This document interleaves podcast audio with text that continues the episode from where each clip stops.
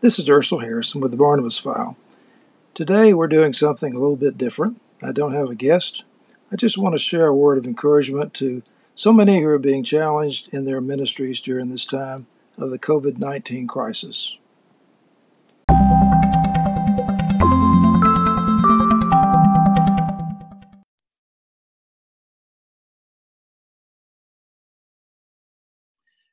Although I'm not a pastor or church staff member, I know a lot of them and have kept in touch with them during the coronavirus pandemic. For most of these friends, activity is ramped up during this time. This is not a leisurely work from home or spend some time with family season. Granted, most are working from home and spending more time with family, but they're also engaging in ministry in overdrive. I think there's several reasons for this. First of all, pastoral leaders, whether senior pastors, staff ministers, chaplains, or denominational leaders, are concerned about the people under their care. Even the introverts among the group are used to interacting with individuals on a daily basis, providing encouragement, support, and leadership.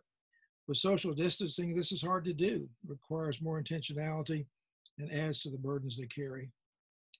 Second, many ministers are dealing with both guilt and uncertainty. They're guilty because they are uncertain about what people expect of them during this time. They feel guilty because they don't know what to expect from others during this time as well.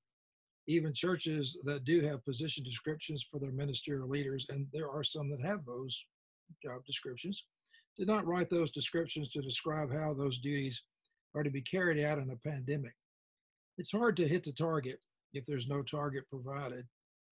Third, like a lot of us, they are being called on to take care of their own families, caring for children who are not in school or daycare, supporting and giving space to spouses who are working from home as well, accessing the necessities of life, such as food and medications. Ministers often struggle with work life balance, and this even accentuates this disequilibrium even more. Fourth, some are concerned about justifying their existence. If I'm not doing the things that I usually do, will the church even miss me? Might they come to consider me non essential personnel?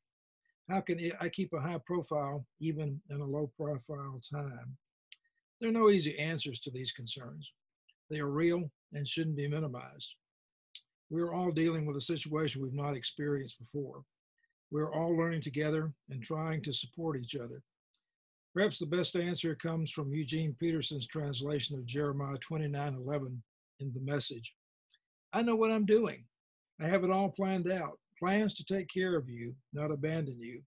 Plans to give you the future you hope for. This is what God is saying to us. We may not see it right now, but there is a way forward from this time of crisis and stress. Trusting God and supporting our brothers and sisters. God knows what God is doing, even when we don't. Take a breath. Enjoy your life. Enjoy your family. God will provide.